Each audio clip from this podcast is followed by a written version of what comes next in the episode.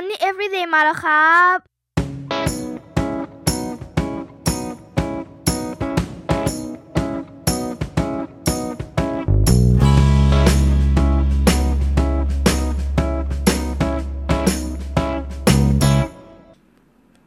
สวัสดีครับ ขอต้อนรับเข้าสู่รายการ Money Everyday เรื่องเงินคุยสนุกคุยกันได้ทุกวัน กับผมโคชหนุ่มจักรพงศ์เมธพันธ์นะครับ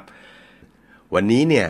อยากจะหยิบเรื่องเรื่องหนึ่งที่เคยเล่าให้กับน้องๆที่จบใหม่ฟังนะครับ ผมเองเนี่ยเวลา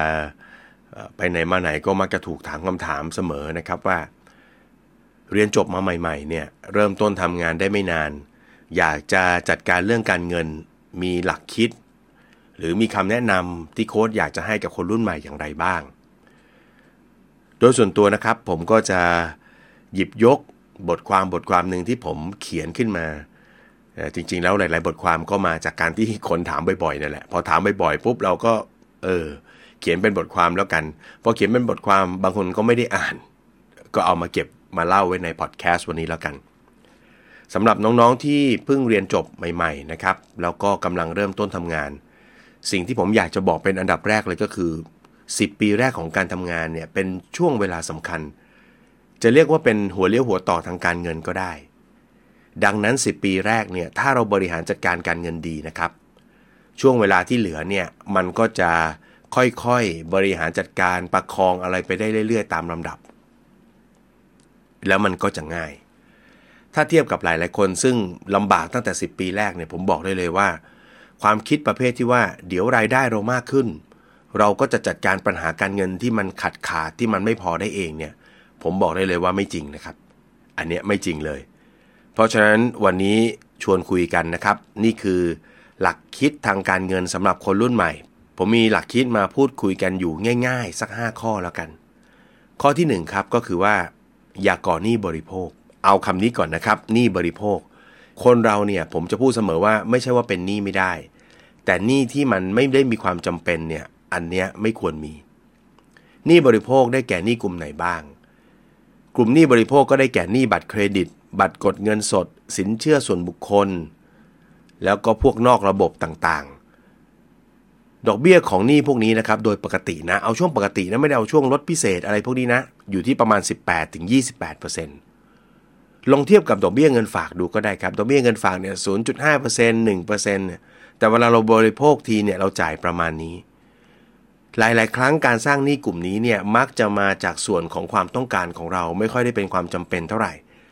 ถ้าเราจ่ายหนี้บริโภคไปกับเรื่องที่จำเป็น ก็แสดงว่าเราเป็นคนไม่วางแผนการเงินเลย จริง ๆ แล้วไม่ใช่เฉพาะหนี้กลุ่มนี้ ถ้าเป็นไปได้เนี่ยผมก็อยากจะให้น้อง ๆ ใจเย็น ๆ ไว้ก่อนเหมือนกันกับหนี้กลุ่มใหญ่อย่างเช่น พวกบ้านกับรถยนต์ ถ้ายังพออยู่กับพ่อแม่ไปได้ก่อน ใช้บริการรถสาธารณะไปได้ก่อน ถ้าไม่มีความจำเป็นเรื่องการทำงานจริง ๆ นะครับ ผมคิดว่า หนี้ใด ๆ ก็อย่าเพิ่งมีเลย เอาไว้เดี๋ยวพอน้องอายุ 30 ขึ้นไปมีครอบครัวเนี่ยเดี๋ยวไม่ต้องกลัว เดี๋ยวเราจะได้สร้างหนี้พวกนั้นแน่ๆ เพราะฉะนั้นหนี้ใหญ่ ๆ ถ้าเป็นไปได้ก็อย่าเพิ่งสร้าง แต่ที่รับไม่ได้เลยและไม่ควรจะเป็นเลยก็คือหนี้บริโภคครับ ทั้งนี้ทั้งนั้นไม่ได้บอกนะครับว่าเราจะใช้บัตรเครดิตไม่ได้ อันนี้ไม่จริงนะฮะท่านสามารถใช้บัตรเครดิตของท่านได้เต็มที่เต็มเหนียวเลยครับนะไม่ว่ากันนะฮะไม่ว่ากัน แต่ว่า เราใช้บัตรเครดิตไปเมื่อไหร่เนี่ยก็ต้องรู้ตั้งแต่แรกที่เราใช้ว่าเราสามารถคืนเงินเขาได้เต็มจำนวนตอนสิ้นเดือนหรือเปล่า แล้วก็เมื่อถึงรอบจ่ายก็คืนเขาไปเต็มจำนวน จะได้ไม่ต้องเสียดอกเบี้ยแบบแพงๆ ตรงนี้เนี่ยนะครับเป็นเรื่องของการเขาเรียกว่าอดทนรอคอยเนาะรายจ่ายอะไรที่เรายังไม่ไหวไม่พร้อม ก็อย่าเพิ่งไปจ่าย ผมคิดว่าตรงนี้เป็นหัวใจสำคัญ แล้วก็จะทำให้เราเริ่มต้นชีวิตการเงินในช่วง 10 ปีแรกได้อย่างสวยๆเลยทีเดียว ข้อที่2เนี่ยนะครับเมื่อเราบริหารจัดการทำให้ชีวิตเราไม่มีรายจ่ายจากหนี้แล้ว มันก็สมควรมากๆเลยนะ ที่เราจะต้องออม หรือเก็บออมให้ได้นะฮะขั้นต่ำๆสำหรับคนเริ่มต้นเนี่ยผมคิดว่า 10%เป็นเรื่องที่ควรจะทำให้ได้ หาได้ร้อยเก็บ 10 ชีวิตไปข้างหน้า หาได้ร้อยถ้าเกิดเก็บได้ถึง 20 โอ้โห อันนี้ชีวิตพุ่งทะยานไปข้างหน้าได้เร็วขึ้นไปอีก ทั้งนี้ไอ้สิตรงนี้เนี่ยผมหมายรวมถึงทั้งการออมแล้วก็การลงทุนนะครับ ความหมายก็คือ ถ้าคุณได้เงินเดือนมา 100 บาท คุณตัดสำรองเลี้ยงชีพของบริษัทไป 5%สำรองเลี้ยงชีพนี่ก็ถือว่าเป็นการออมเหมือนกัน ก็นับเหมือนกัน คุณอาจจะออมเองใน RMF ใน SSF หรือซื้อกองทุนตัดอัตโนมัติอะไรเพิ่มเติมอะไรไม่รู้แหละ จะมีเงินออมกี่ก้อนจิปาถะไม่รู้อะขอว่ารวมๆมัน 10%ละกัน ถ้า 10%ก็ถือว่าโอเค แล้วถ้าเกิดเริ่มเก็บเริ่มออมได้เนี่ยเป้าหมายแรกก็อย่าเพิ่งไปมองอะไรไกลๆ เราเริ่มเก็บเงินสำรองเผื่อฉุกเฉินก่อน จะสังเกตได้เลยนะครับว่าเวลาเกิดวิกฤตใหญ่ ๆ เนี่ยคนไทยส่วนใหญ่เนี่ยไม่มีเงินเก็บเงินออมพอที่จะดูแลตัวเอง หากรายได้ขาดหายไปกระทันหัน ช่วงโควิดนี่เห็นเลยครับว่าเดือดร้อนกันมากแค่ไหน แต่คนที่รอดในช่วงโควิดก็ไม่น้อย เป็นเพราะว่าเขามีเงินสำรองอยู่เสมอ เริ่มต้นเก็บออมตั้งใจ ตั้งเป้าที่ 10%แล้วก็พยายามเก็บออมเงินสำรอง ให้ได้สักประมาณ 6 เท่าของรายจ่าย จริงๆ ถ้าได้สัก 3 เท่าหรือ 3 เดือนนี้ก็ถือว่าพอไหวแล้วแต่ถ้าไปได้ 6 เดือนก็ถือว่า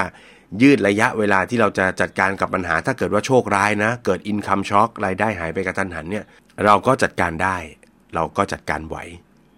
ทั้งนี้ทั้งนั้นครับ ถ้าเกิดว่าตัวเลข 10%มันสูงเกินไปสำหรับคนเริ่มต้น เพราะว่า ผมก็เข้าใจครับว่าบางคนเนี่ยไม่ได้ดูแลแค่ตัวเอง แต่ก็ต้องดูแลพ่อแม่ ดูแลพี่น้องด้วย ดังนั้นถ้าคุณมีภาระทางการเงินอยู่ เช่น คุณอาจจะมีหนี้กู้ยืมเพื่อการศึกษาหรือกยศคุณต้องส่งคุณพ่อคุณแม่ คุณต้องส่งน้องเรียน ไม่เป็นไร เป้ามันอยู่ที่ 10 ก็จริง แต่เราอาจจะเริ่มสัก 3%ก็ได้ หรือสัก 5%ก็ได้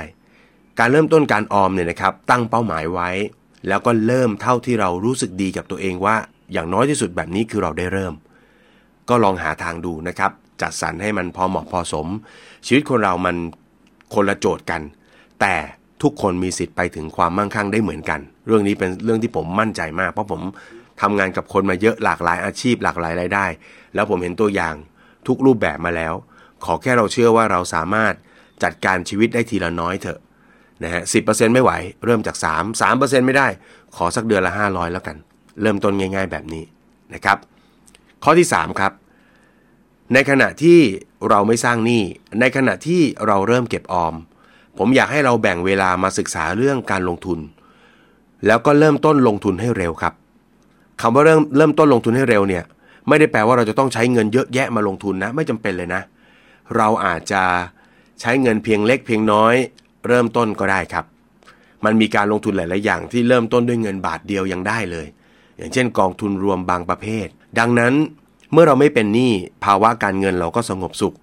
เมื่อเราเริ่มมีเงินเก็บเงินออม เราก็มีกระสุนมีต้นทุนที่จะเอาไปลงทุน ที่เหลือก็คือการลงเวลาครับศึกษาหาความรู้เรื่องเงินแบบจริง ๆ จังๆ แล้วก็ค่อยๆแย่เงินเข้าไปลงทุนทีละน้อยนะครับตัวผมเองเนี่ยเริ่มต้นลงทุนครั้งแรกก็ใช้เงินแค่ 5,000 บาทครับ ศึกษามาสักระยะหนึ่งแล้วก็รู้สึกว่าเออพอจะรู้เรื่อง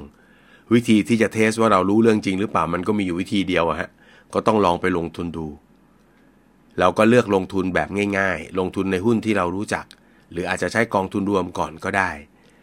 มีความรู้ก็ลองวิชาสักหน่อย เก็บเงินไปศึกษาไปลงทุนไป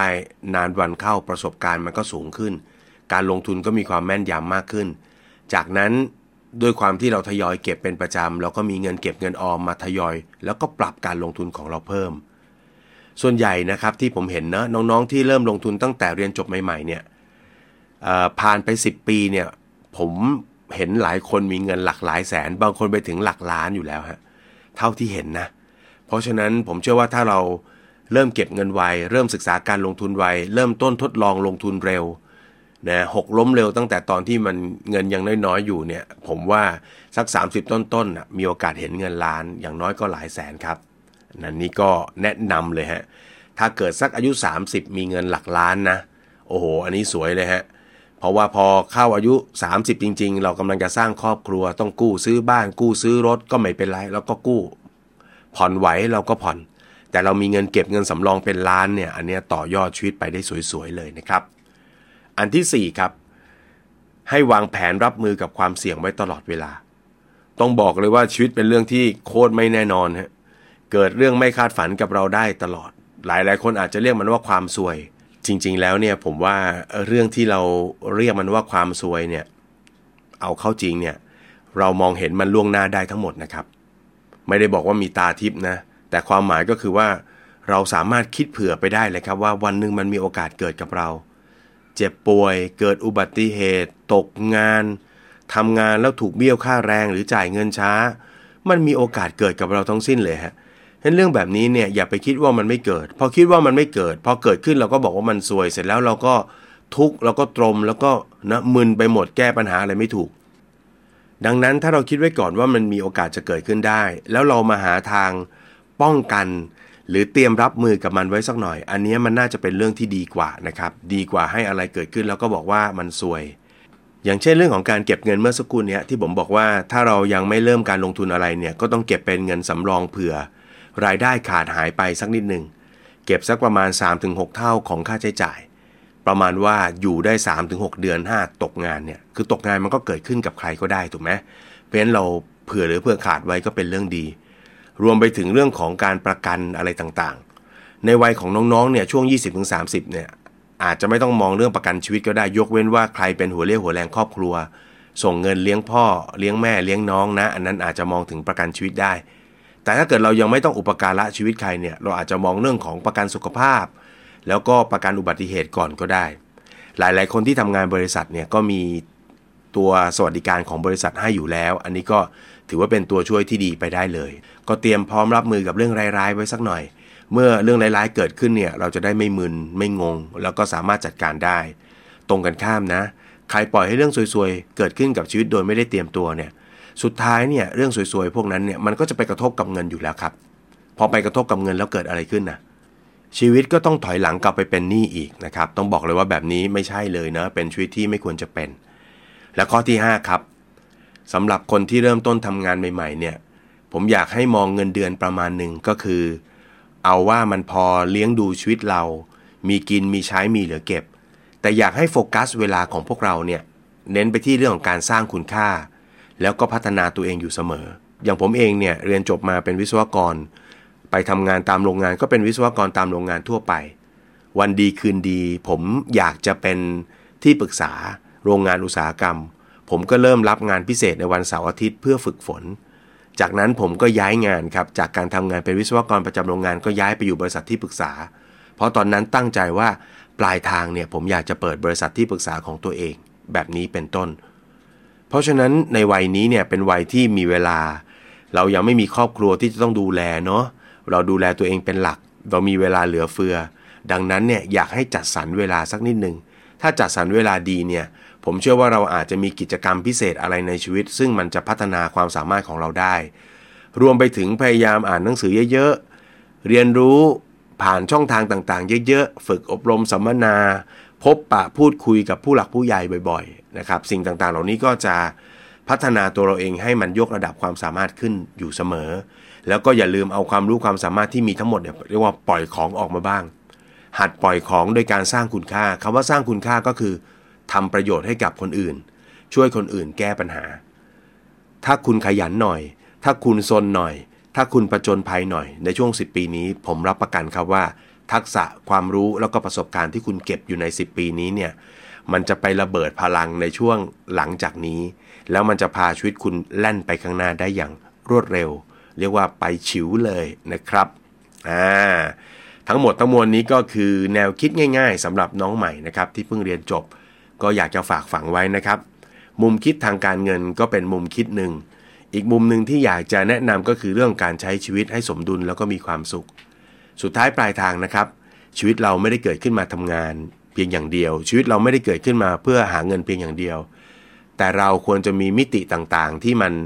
เอาเวลาไปใช้ด้วย เพื่อให้ชีวิตเกิดความสมดุล อย่างตัวเราเองเราก็ต้องดูแลเรื่องของสุขภาพ ความสัมพันธ์ของคนรอบตัวไม่ว่าจะเป็นคนรัก พ่อแม่พี่น้องก็ต้องแบ่งเวลาให้กับทุกๆ ส่วนด้วย การพัฒนาด้านการงาน การพัฒนาด้านการเงินการพัฒนาตัวเอง และสุดท้ายเมื่อเราเป็นคนที่ประสบความสำเร็จในระดับหนึ่งก็อย่าลืมแบ่งปันคืนสู่สังคมนะครับ ราะนั่นก็คือสิ่งที่จะทำให้ชีวิตเราประสบความสำเร็จและมีความสุขได้อย่างแท้จริง ก็ขอให้น้องๆที่เพิ่งเริ่มต้นชีวิตการทำงานนะครับ เป็นคนที่